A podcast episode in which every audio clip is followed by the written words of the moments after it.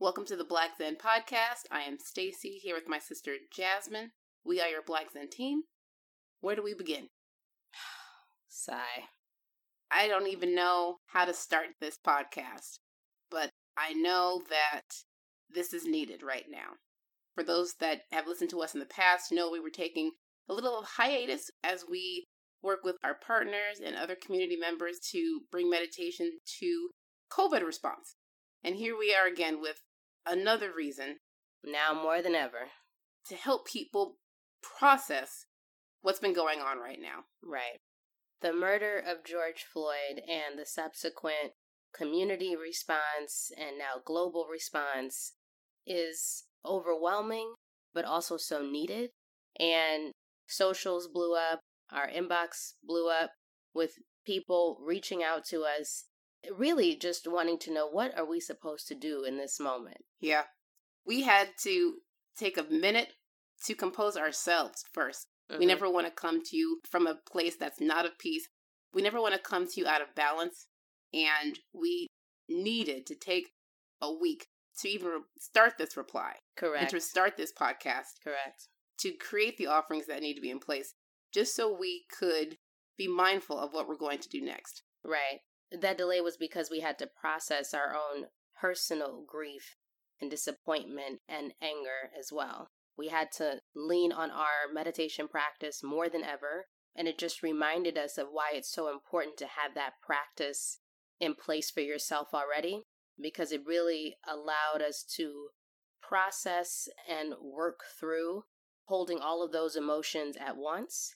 And someone asked me recently why we didn't put out a statement on our website and it's a complicated answer but i'm going to try to sum it up by saying we didn't put out a statement on our website because our outrage our disappointment our grief seemed obvious.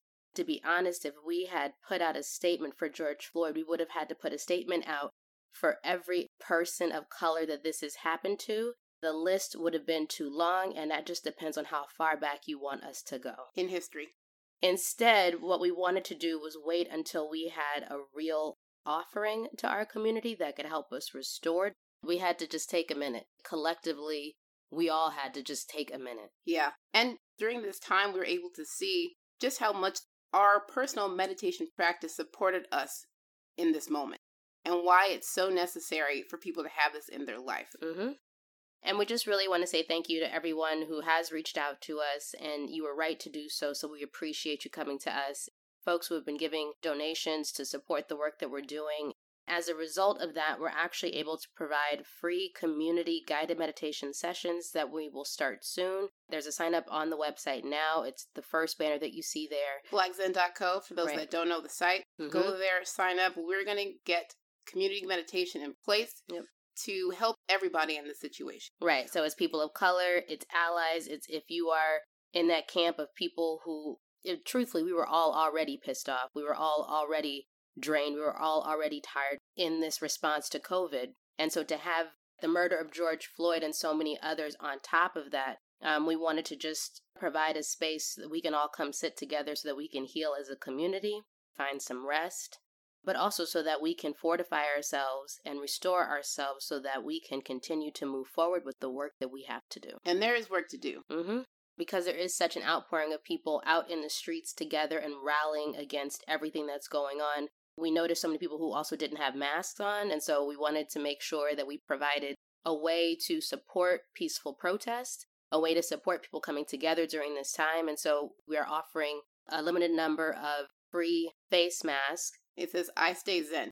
And it's going to tell people when they see it, I am a peaceful protester. I can be a meditator, I can be peaceful, but I can protest and be out here to do what needs to get done. Right, right. So, uh, again, that is also on our website and available. hmm Directions on how to get that. We're just asking you to cover shipping. Otherwise, we want to send this out to as many people as possible just to spread this word, this message of I am peaceful, but civil unrest is real. correct. I think that's key Mhm. right now. And so, just again, thank you to the donors and donations who made this possible. Mhm. Thank you to the people on Instagram who really shouted us out and said, hey, this is a resource, go to them. We are responding. Yeah. And this is our response. Yep. So, uh, one thing we wanted to make clear too is that when you have systematic problems, systems are people. Yeah, and I think sometimes that gets lost, right? We keep thinking it's this the man. It's the man is made up of individuals. And as we started out saying at the beginning of this year, we all have power because power is the ability to impact change. And when we collectively come together, we're able to do that in a really moving way. We want to be that collective system. Right. And because we know that systems change with us, we want to first work on ourselves as well.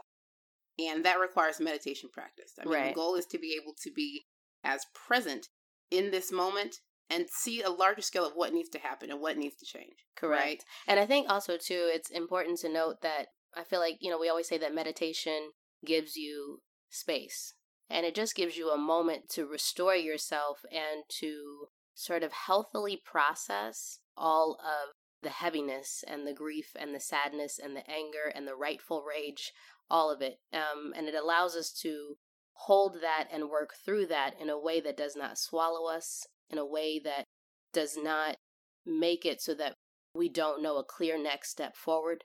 And as a community, I think when we come together to sit in peace, to sit in a moment and say, I see you. And I know it's and I and I would love if these were in person. Obviously in these times we have to do it over a Zoom session, but just based off of the partnerships that we've had recently, I can tell you when everyone is on that call and in that moment, it's still felt. It's still powerful and there's something really amazing that happens when a group of people come together to peacefully sit and, And- just to acknowledge the collective grief and loss that we've all experienced. So, Yeah. And a lot of the response we're getting are, you know, Stacy, I don't know how to manage what I'm feeling right now. mm-hmm. I don't know how to even interpret this. right. I don't know how to sit with this. I don't know how to be with this. Right. And I understand. I hear you. That was me week one. Mm-hmm. Mhm. you know, couldn't focus on work, couldn't focus on anything Correct. because it was overpowering. And the fact that we have a meditation practice, been doing it for 10 years, and we are still overwhelmed. yes. This is so key to make sure that everyone has a way to process this. So right. we're just really encouraging guided meditation right now. if there is a bright spot, if you can even call it that, in all of this, is what I have noticed is that there have been organizations who have stepped up because, like, again, systems, systems are created by people. And there have been organizations in Minneapolis that have stepped up to say, you know what, I can't change the heart of a police officer. I can't change the heart of a racist, but what I can do is say, I no longer support this particular organization. And the University of Minnesota, Minneapolis Public Schools, the park systems have all come together. And those are just a few of the really big systems and big funders who provide a lot of money to the police department has said, you know what, we will no longer be working with you No, because I can't change your heart. They Yeah. cut contracts and they said, you know what, even if we can't change your heart, here's what I'm not going to do. I'm not going to let that stand on my watch. I'm not going to be a part of this system that is doing this to our community. So you know what? No thanks. yeah. And I and I love that that's just a small tiny piece of what we can start to do when we think about how do we as individuals and as a collection of people begin to change what is happening. And I've got a lot of questions from people saying, Stacy, I am a part of your Black Zen community. I am not a person of color. What can I do? How can I be involved and create this change with you? Mm-hmm. And that message to me is very clear. See something, say something. I'm going Mm. to start borrowing that from when they had it in New York, you know? if you see things out of place, big and small. But that's the thing, though. When that whole thing, it, when it was when it was going on in New York, because I was living there during that time. See something, say something. It was about terrorism. Racism is terrorism. Absolutely. Racism is terrorism in America, and so that see something, say something is real in the context that we're talking about. Yes, and I'm t- and when I say see something, say something, I'm talking about larger things like bad politics, bad policies, underfunded schools, Right. all the way down to things like when I'm at work and you see somebody saying something disparaging about somebody else. Guess what? All these little micro Aggressions. aggressions, call that stuff out. Right. Right. That, That's- that's that's, that's how, how- you can be on this team and on this wave of change is that you can start to have those hard conversations with yourself, with your family, with your friends, when people come out of pocket, when you notice disenfranchisement happening at work or in whatever system that you are in, you can simply say something. And I love our community for that reason. I love the fact that our community is really a mix of all people. it to really be honest is. with you, It we really have is. the Black Zen community looks like the protesters Yes, out there. We it's are a we are multicultural multiple group of people. group represented in the Black Zen community. Correct. And if we all get together and work on systems, in the system that we can can affect change in, which is whichever system we're in.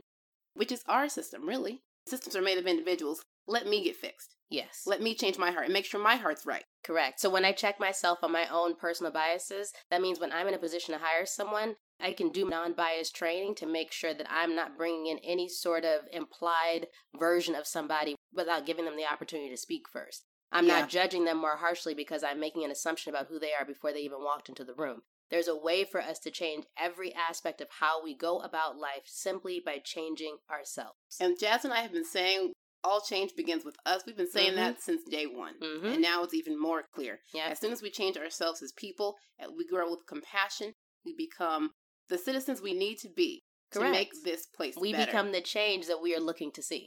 And we always talk about how there's so much power in a meditation practice and there's so much power just in silence. And when we say that, we're saying that there is power in finding a stillness for yourself and an internal place to be able to hold yourself when society presents you with a bunch of BS.